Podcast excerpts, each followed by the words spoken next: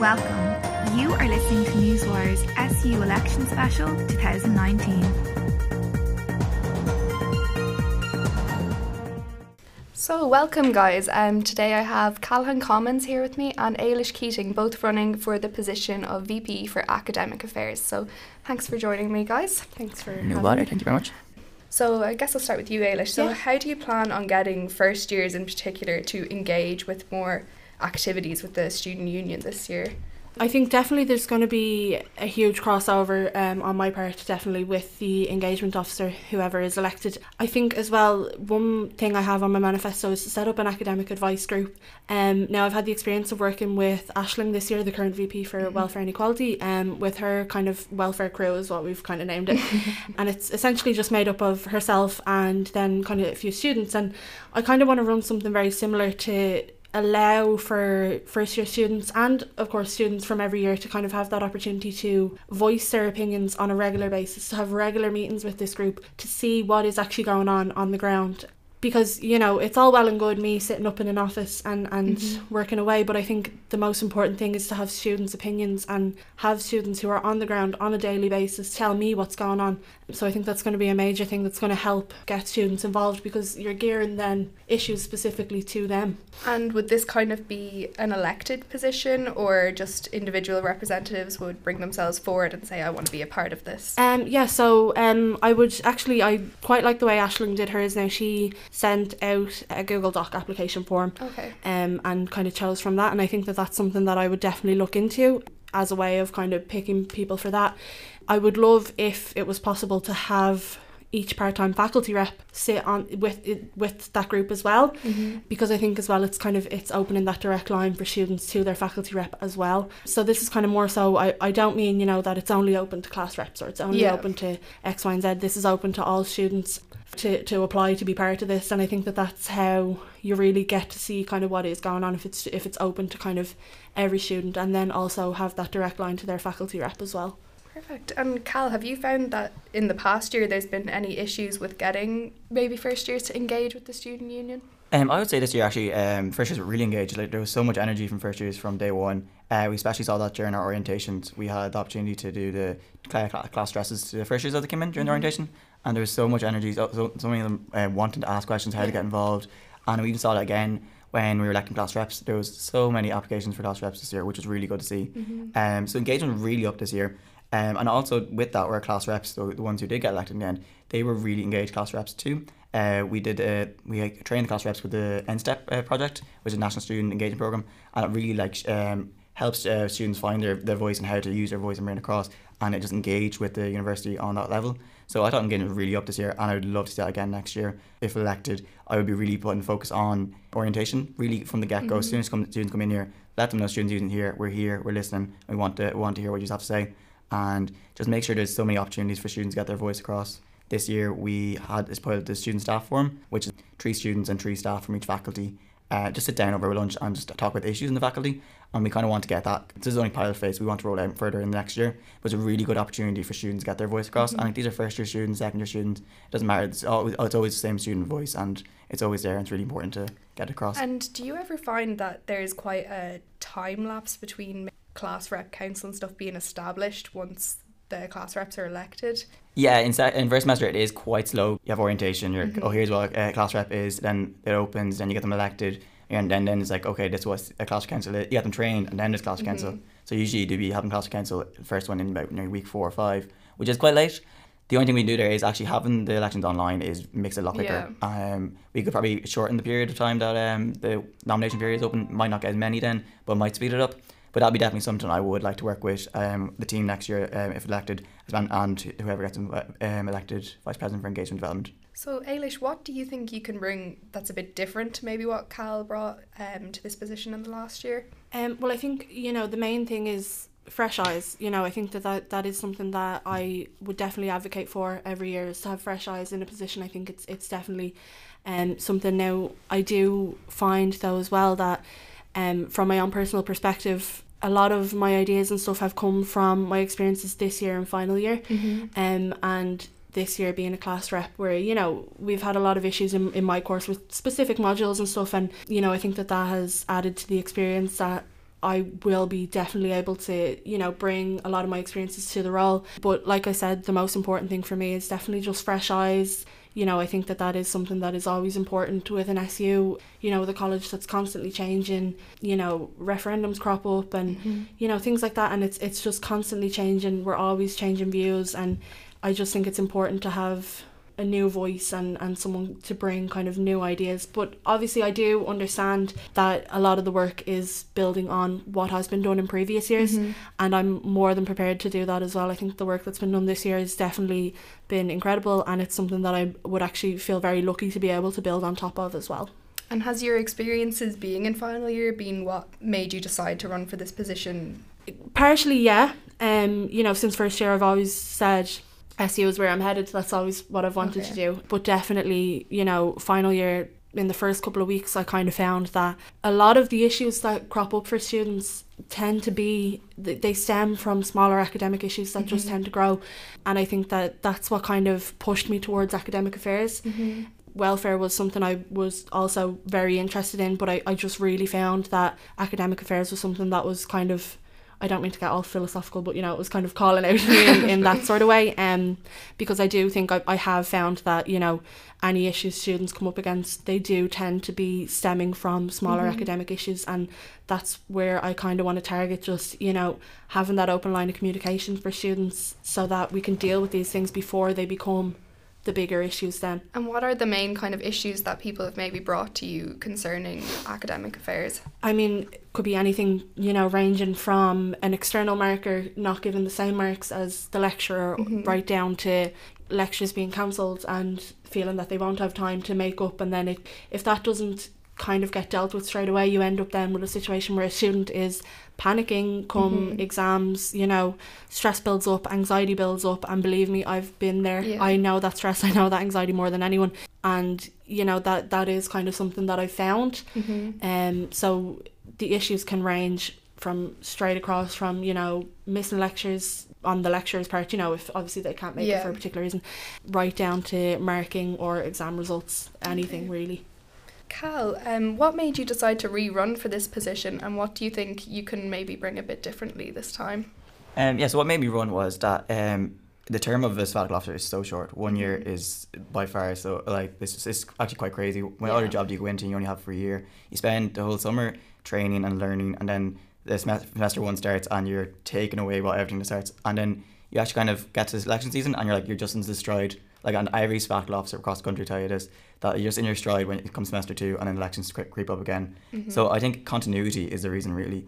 Um, I if if re-elected, I wouldn't have to do the same training I've already done, but I'm doing top up training, and I already know I've already got my kind of hold in the university now. I know the relevant university staff, and I know how to get things done as well. Mm-hmm. It would actually it's just I would see it as beneficial to the union to have and that mix of some new people on the sabbatical team and some uh, uh, continuing on uh, just kind of have that kind of fresh eyes as Irish talk about some positions, but also having the continuity and mm-hmm.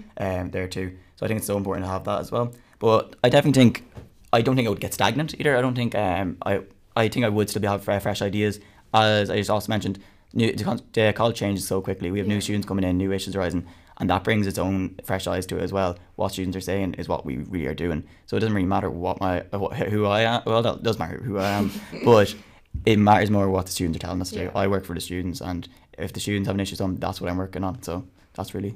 And have you found that the issues affecting students regarding academic affairs has been different across the three DCU campuses, or are they very much saying coming back to you and saying this that they're having the same issues as people maybe doing teaching in PATS or someone doing like business in Glasnevin? Yeah, there is and there isn't. Um, I suppose uh, one of the positions on the faculty team is Vice President for Education and Placement. So the uh, placement side of that would be mainly the people in the institute mm-hmm. uh, who are on placement. They have a lot of their queries will be related to placement and issues they experience out there. Um, but that would be also similar to like say business students who are going placement and science and uh, science health students as well, like in nursing and on science intra. They will also have same issues when they're in placement. But there is also um, exam results. Everyone does exams, and yeah. everyone ha- everyone will have an issue with exam at some stage mm-hmm. in their life. The amount of um, emails and queries and questions that come in, and once exam results sent out, there doesn't matter what faculty in, they're mm-hmm. all of them. So everyone does have academic um, academic problems throughout, throughout their years in DCU, and um, I think I've done my best this, this year to help them as much as I can. So, um, would you talk us through the proposed student partnerships and the success that these models have had in Trinity College? Absolutely, I'm very excited. um, so yeah, I think I'm really big advocate for um, student partnership, enhancing student voice as well. And um, so student partnership agreements, they are quite frequently done in the UK, mainly in Scotland, but they're also the Trinity will be a good model of one in, in Ireland. So it's basically a, an agreement um, I said I wrote by both Students' Union and the university, mm-hmm. um, just on like enhancing student voice, where like so everywhere on the university, the students have voices at the heart of it. So having sabbatical officers on these big committees, which they currently are, but if there's a new one set up to make sure the student is oh, there's always student reputation on them. Mm-hmm. Um, and the thing is, it's why I feel it's so important coming next year is that um, the university will be electing a new university president. Mm-hmm. Brian MacCraith will be leaving, and it'll be a new president. So he Brian is very much advocate for student voice as well. Um, but that's not to say that a successor will be. So this is just to ensure the student voice is kept there as well. It's so so important uh, when with change of um, president to have the continuation of the student voice um, throughout. And also with student partnership agreement in Trinity, they have an enhancement team every year. Um, so that changes. So if elected, and I get to propose a student partnership agreement, I'd also have like to have the enhancement team on feedback next year because that is an overlying issue throughout um, every faculty. I've seen it. I see it through the ISSE survey, the Irish Students uh, Survey of Engagement, and through students at forums we've done, uh, we've done that feedback is an issue in every faculty mm-hmm. for every student. Um, there is a currently a policy on feedback in the university, but it's very vague. It just says um, time ba- uh, feedback will be given in a timely manner. Okay. Like, what is that really? Yeah. Um. So. And do you aim to make that more specific? Like, give yeah. it a literal time period that it has to come back in, or? Yeah. So uh, I've already kind of I've started this conversation already with um certain university staff, mm-hmm. the deputy registrar, and uh, people in the quality promotions office as well and just I really want to work with them to amend the policy and get it passed through the university committees, like education committee and academic council, to have a kind of a more clear definition of what feedback is mm-hmm. and what students should expect from feedback, and more of a, t- a clear time frame of when to get feedback. So say, um, it should be saying more like you'll get feedback before the next assignment, the next okay. relevant assignment.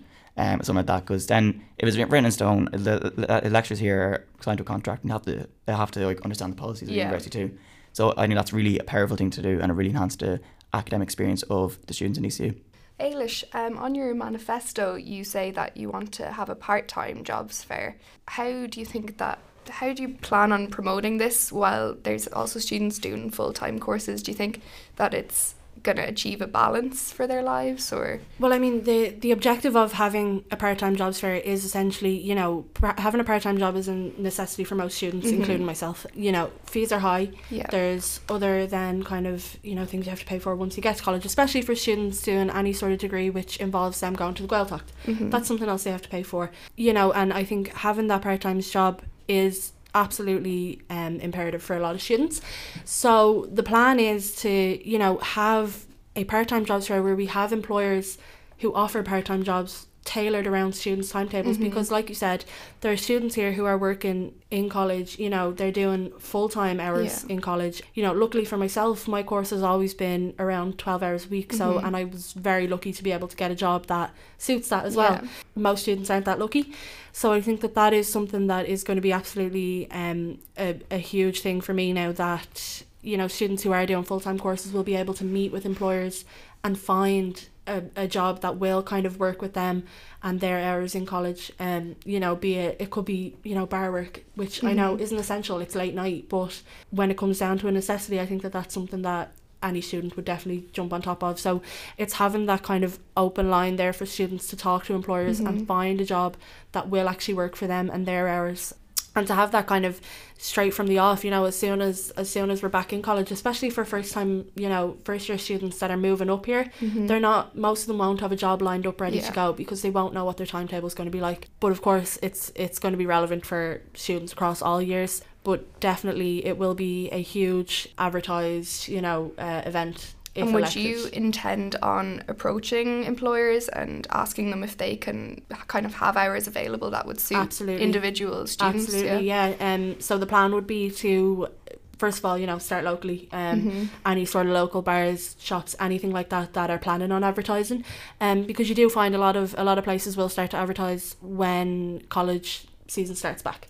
So approaching myself, approaching local businesses, local um employers to see would they be open to you know having a stall essentially mm-hmm. um at this fair and then you know what hours that they can offer to students and advertise the hours to students at the fair and then students can go talk to employers see if there's any flexibility see what's available to them for their timetable Mm-hmm. And with the career classes, do you think that you'd be able to get academic staff to incorporate this into the timetables that are already pre-made by registry? um so so the thing is is that as a final year student I have careers classes this semester Okay. um once a week and it is on the timetable the issue being though you know I went to the Grad Ireland Fair in semester one it happened at the start of start of September I think middle of September Mm-hmm. and a lot of the grad programs were all due within a couple of weeks of that. If you're already applying to grad programs, it's too late to be doing careers classes. In my opinion, it's too late to have them in semester 2 when a lot of grad programs are closed.